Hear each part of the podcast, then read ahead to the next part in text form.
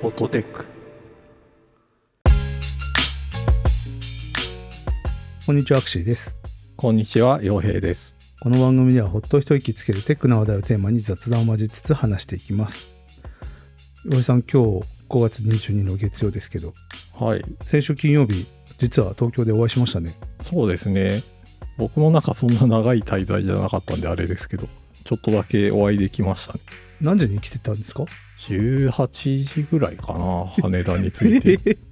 え、金曜の18時に着いて、はいはい土曜に帰ったんですよね。土曜の16時ぐらいの便で帰っ24時間もいなかったってこと ですかていなかったですすねごっあの僕のねチームのメンバーが退職することになってその送別会をやるって言ってでまあなんというか僕のチームはちょっと変わったメンバーが多いので自分で幹事をするっていうねあの送別される派本人が自分で招待して自分でイベントの幹事をして自分で司会をするっていう、まあ、ちょっと変わった送別会だったんですけどそれに洋平さんが来ていてそうですねで我々はね実は私が再来週博多に行く予定があるのでまあまた会えますねって言ってあんまりその場では喋らなかったほ本当に12分しか喋ってなかったですけどそんな気がするはいそっかでも24時間もいなかったとは ちょっと今聞いてびっくりしました めちゃめちゃ弾丸じゃないですかそうですねえその日は送別会やって翌日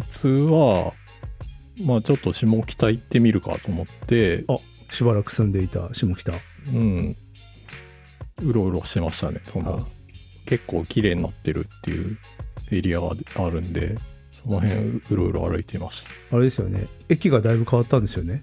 たそうですねまあ駅前もそうなんだけどそのそれまで小田急線がはいはい線路を走ってたところあう埋まったか上行ったかどっちかしたんです埋まよっねてあそはいはいこにいろんななんか、まあ、歩いて散策できるエリアになっててお店とかがいろいろあったりとかして前あそこ開かずの踏切でしたよねあそうですそうです超有名な開かずの踏切随分開かねえなみたいな、うんそう私はねあそこら辺あそこら辺っていうとちょっとあれなんですけどうんもう十何年か前ですけど住んでて笹塚の南側に住んでたんですよはいはいはいはいだから歩いて10分15分ぐらいで下北行ける場所に住んでたん行でけますよねたまに気が向いた時は下北行ってたんですけどええここ全然開かねえなみたいな時ありましたね 懐かしい下北最近なんかドラマとかアニメで使われたりしてるから結構下北ですからしいですねなんか「サイレントっていうドラあーマはいはいはいで見てなロいけケどで使われたりとかあそうな「んだボッチ・ザ・ロック」っていうアニメおーあれでねはいはいはい下北よく出てくるから、あなんかその2つが大きいみたいですね。えーうん、どうでした俺の中の思い出の下北とはだいぶ変わってましたがどうかな、思い出迷子としてまはあ、綺麗になっちゃったなってすごい思いました けど綺麗になっちゃったまあでも変わってないところもあるんで、はいなるほどうんいやよかっこうた変化もしつつでいいんじゃないですかね。まあたまにね思い出とこうん、うすり合わせていかないと すり合わせてどうするんだって感じですけどでもなんかいろんな世代の人が来るっていう良さはあんま変わってないなと思いましたけどね、ああ確かに昔から実はね、あのいろんな世代がいるんですよね、そうそうそううん、それはわかる気がするそんな感じでなるほどそれでまあこのホットテックの編集をなぜか下北のカフェでチラッとして おしゃれ おしゃれおしゃれなコーヒー屋でしてそうですねまあなんか懐かしいお店とか、なうるほど、ん、行ったりしてすぐ空港へ行って帰りました22時間の滞在で そうですねはいお疲れ様でした。で、今日はですね、洋平さんにちょっと聞きたいことあるんですけど、うん家計簿つけてます家計簿家計簿。つけてないですねつけてない。えっと、奥様がつけてたりもしない。しないあのすげえ、豪快。アプリ使ってるあそういうことか。家計簿アプリを使ってるぐならるほいど、ですなるほねど。把握はしてると。はいはい。なんか、明確な数字を把握することより、こはう、いはい。雰囲気。ステータスですよね。健康状態。あー今すごく健康な状態なのかとか、あうちの家計がね。まあ普通なのか、うん。すごい悪化してきてるのかみたいな、そういう方向が分かれば、わかそるんなに心配しないで済むので、なるほどうん、それぐらいな感じです。全く把握してないのかと思ってすごい合議な 家庭だな思ってたそういうことではなかったはい。なるほどそれなりにやってる方かもしれない。そういう意味では。はい。ちなみにその家計簿アプリ何使ってます僕はもうずーっとマネーフォワードですね。ああそうなんだそれいい感じに取り込んでくれるんですかそうですね。昔は結構そのスクレーピングとかで怖いなみたいなのあったはいとはい思うんですけど、最近やっぱりあの銀行法の改正とかがあるから、うんうんうんあのちゃんと API で、はいあの安全にアクセスできるように作らないといけないとかあるから、なるほど。あの、うんスクレーピングっていうのは公式で、えー公開されてない手段なんだけど例えばウェブページを勝手にこうパッと見に行って自分たちのサイトにこう、まあ、許可許可なくというか、まあ、取り込んできてそれを独自の形式とかやり方で自分のサイトにこう取り込んでいくっていうやり方ですけど最近はまあ公式そうですね。提供されてるものを使うようになってると。そうそう。いうことですね。おーいやというのもですね私その類の家計簿アプリたくさんあってたくさん皆さん使っていて超便利だっていうのは知ってるんですけどはい。あえて手で Excel も使わずにおおー、メモアプリにひたすら書き込むっていう手法をとっておりましてなんで これねそうなんでって思うじゃないですか。思った。なんでで現代においてなんでそんなバカなことをしてるのかっていうと紆余曲折ありましてはい。もともとこう僕と奥さんが使ったものを毎月月初に生産をしてはいはい。でお互いこう使ったお金をこう共通の口座からこうまあ一旦肩代わりしておくみたいな感じなんですよ。うん。プールされてるものから使うんじゃなくて自分の金でまずは全部賄ってで後からこう生産するっていうスタイルを取ってるんですけどうん。それやっててまあ便利なツールも一時期使ったりしてたんですけどうん結局その月にいくらぐらいは貯金をしていかないとやっぱりちょっとこう教育費とかね今後かかっていくうん、しそうですね。結婚して数年経って子供が生まれなんかすごいリアルな計算をしなくちゃいけない時って人はやってきたりするんですけど子供いる家庭ってはいはい。そのタイミングであれここ学費がどうやらめちゃくちゃかかるなとかうん。なんかその山が結構あるんですけど子供がうち2人いるんでこの山重なった時俺たち完全にマイナスなんですけどどうするんですかみたいな時あったりするんですけどはいはい、はい。まあ、そこでどうにかなるようにこう貯金したりとかっていう計画を立てるんですがはい。子供がねちっちゃいうちもうほんと幼稚園の頃が一番こうお金を貯めるべきタイミングなんですけどそうね。はい。そんなに頑張らないまま子供2人とも幼稚園卒業してしまって焦ってるっていうのが今ほう。い やまあ全くないってわけではもちろん ないですけど、うんうんうんいやこのままいくと相当心配だなみたいな感じがあってなるほどな。だから便利なアプリを使ってその洋平さんがおっしゃる健康診断をね悠長に見てる場合じゃないともっとね切実にお金と向き合わないといけないかなるほら、うん、アプリではなくちゃんとこうお金を使ったら自分の手でここにいくら使いましたっていうのを一個一個なるほまあスマホのメモアプリに入れてるんですけどそこにあえてこう入れるという苦行を伴いながら自分がお金使ってるという実感を得て入れているとどいな。うんうんう話なんですけど、え家計簿アプリでもいつかは使いたいんですよね。うんどんな感じの項目が出てくるんですか結構問題点としてあるのは、いやっぱおおどこのお店でいくら使ったとかしかわかんないんであージャンルに分かれてはくれない。ある程度その分類してくれるんですけど、はいでもほらコンビニとかスーパーとかああーはい薬局とかってはい一緒くたになっちゃ何でも買えるじゃないですか。う。うんそうでですそういうね。何でも買えるとこで3000円使ってたとかっていうのを見たときに、ここれは一体何の名目になるんだろうっていうのは、 はいはいははっい。きり言って分かんないわけですよ。ああ確かに。うん。だから、なんかそういうのを解決する、もうなんか電子レシートとかいうのが、こう、やろうとしてるらしいのは聞いたことあるんですけど、へえ。国がなのかなうん、うんうんうん。そういうのが普及してくれたらもうちょっと改善するんでしょうけど今のところはどこでいくら使ったかわかるって感じです、ああ、そうなんですね。うん、それってアプリによって違ったりするんですかねその機能みたいなあ違いってす。るすると思いますよであ振り分けとかもはいまはあい本当にある程度機械的にやるからうんうん。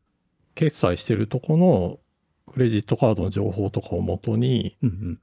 なんとなくで振り分けてくれますねあこれ薬局っぽいからこうそっちのお金にしたりとかへ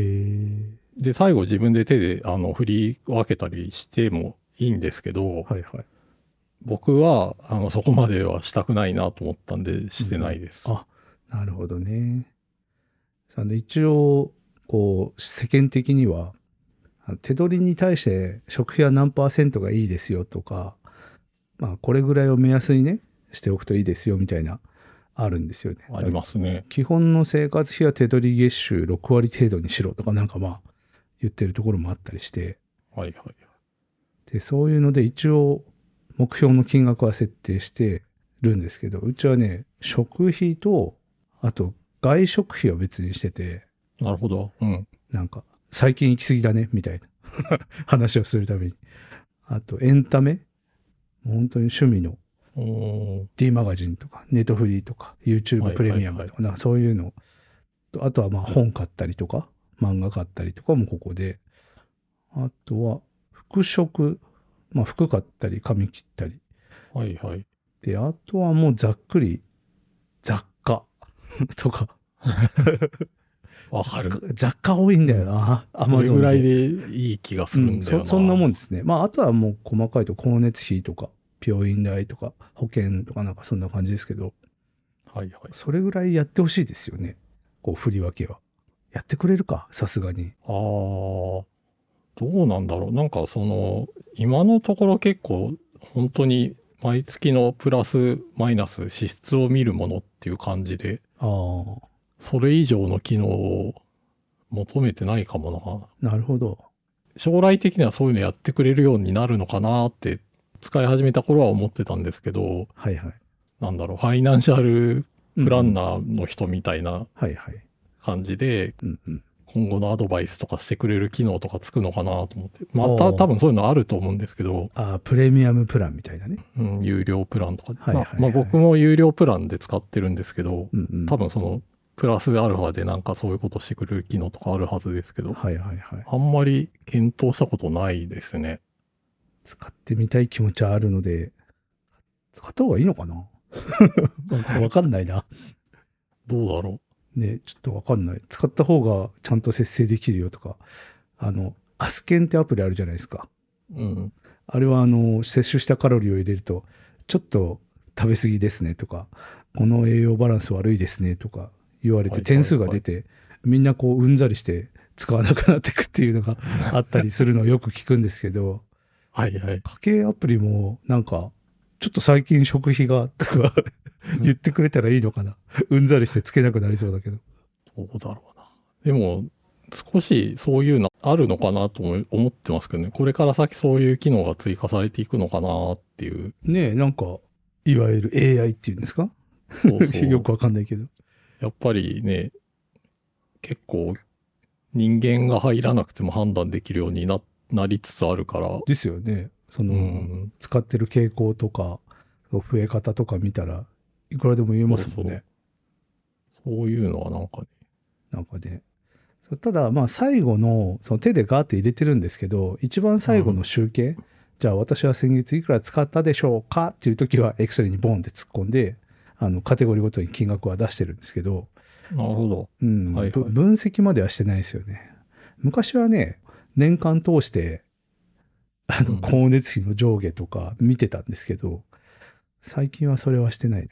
なはいはい。うん。っていう感じなので、皆さん、家計簿アプリめちゃめちゃおすすめあったら教えてほしいなって感じなんですけど、なるほど財務が興味あるんですよね。な。えー、なんなんか違いが分かってないけど。えっ、と、社長が知り合いなるほど。そんだけはい。多分そうだと思う。なるほどな。なので、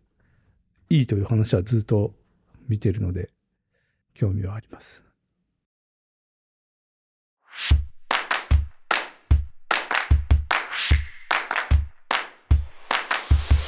こで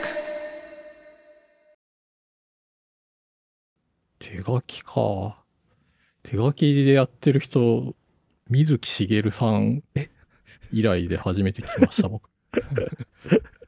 知ってます水木しげるさんの。えそうなんですか、うん、ゲゲゲの家計簿っていう漫画があって、すごい面白いですよ。知らない。ゲゲゲの家庭簿家計簿。うん。家計あの、自分で家計簿つけてる頃の話、えーあ、漫画で出てる。漫画でありますよ。す ごい。もう、パッと見ただけで水木先生の絵だってわかる絵柄がすごい。えーちょっと読んでみます、これ。これはね、面白い。なるほど。これいいですね。うん、手 手で書いてますって聞いて、真っ先にそこれが出てきました、僕。 多分そういうことじゃないと思いますね。うんそういうレベルではないと思います。なるほこれ多分あれですよね。本当に手で描いてるってことですよね。どな。そうです、そうです。うん。なるほど。そう。ちょっと今、Kindle で買ったんで、一緒に奥さんと読もうと思います。はい。ちょっとね、家計簿おすすめあったら、ぜひ教えてほしいです。そうですね。ちょっと比較対象が あんまなくて、マネーフォワードで、確かに。本当にずっと使ってますよ。10年以上使ってるから、へうん。ーなるほあど。んまり他を考えたことがない。じゃあ、ちょっと、下調べして、パッと、うん。またいつかこの回やるかもしれないです。おすすめの家計簿アプリはこれだっていう回をあ、、そうですね。うん。もうね、全員導入するべきとか、その頃には僕言ってますよ、きっと。手のひら返して。なんかね、導入する最初にいろいろ工夫するから、結果的にその財務体質が良くなるみたいなのがある気がしますね。はい。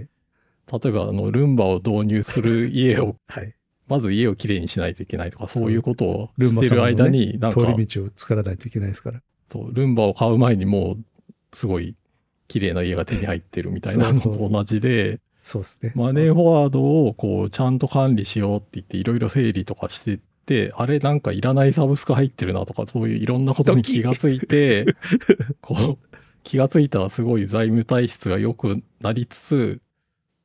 マネーフォワードを使い出すみたいな。なるほどな最初の3ヶ月ぐらいそんな感じでしたね、僕。あ確か。やっぱそっちにこう、やる前の準備段階っていうのが必要なわけそでうすそね。うそう。なんかその、なるほあど。れなんかいろいろ追加できるものがいっぱいあるけど、余計なものをなるいっほど。ぱい入ってるだけなのではないだろうか、みたいな。へうん、ーなるほど。ちょっとね、その家計簿アプリもいろんな種類あるのと、その中でも多分いろんなプランがあるじゃないですか、サブスクそもうねで。すねあ。そこら辺をちょっと見極めながら。いやー、俺ハマるとなんかそういうの調べ出すから、ちょっとそうそう。いいと思いますよ。図図とか作り出しそう。あの、落ち着いちゃうと見なくなるみたいのもありますね。ちょっと。そうですよね。そこでも自動う化さ集れて中るからして入れていこうってなっちゃいますもんね。そうそう。そうですね。わかります。ちょっと、調べてから、 あの、やるならやる ってややってみようと思います。はい。で、ホットテックでは皆さんからの感想をお待ちしています。ツイッターでハッシュタグ、ハッシュホットテックをつけて、感想や取り上げてほしいテーマなどをぜひツイートしてください。また、お便りは番組公式ツイッターからリンクしています。ご用の方はそちらからお願いします。番組が気に入っていただけた方はぜひ、ポッドキャストアプリや Spotify などで購読をよろしくお願いいたします。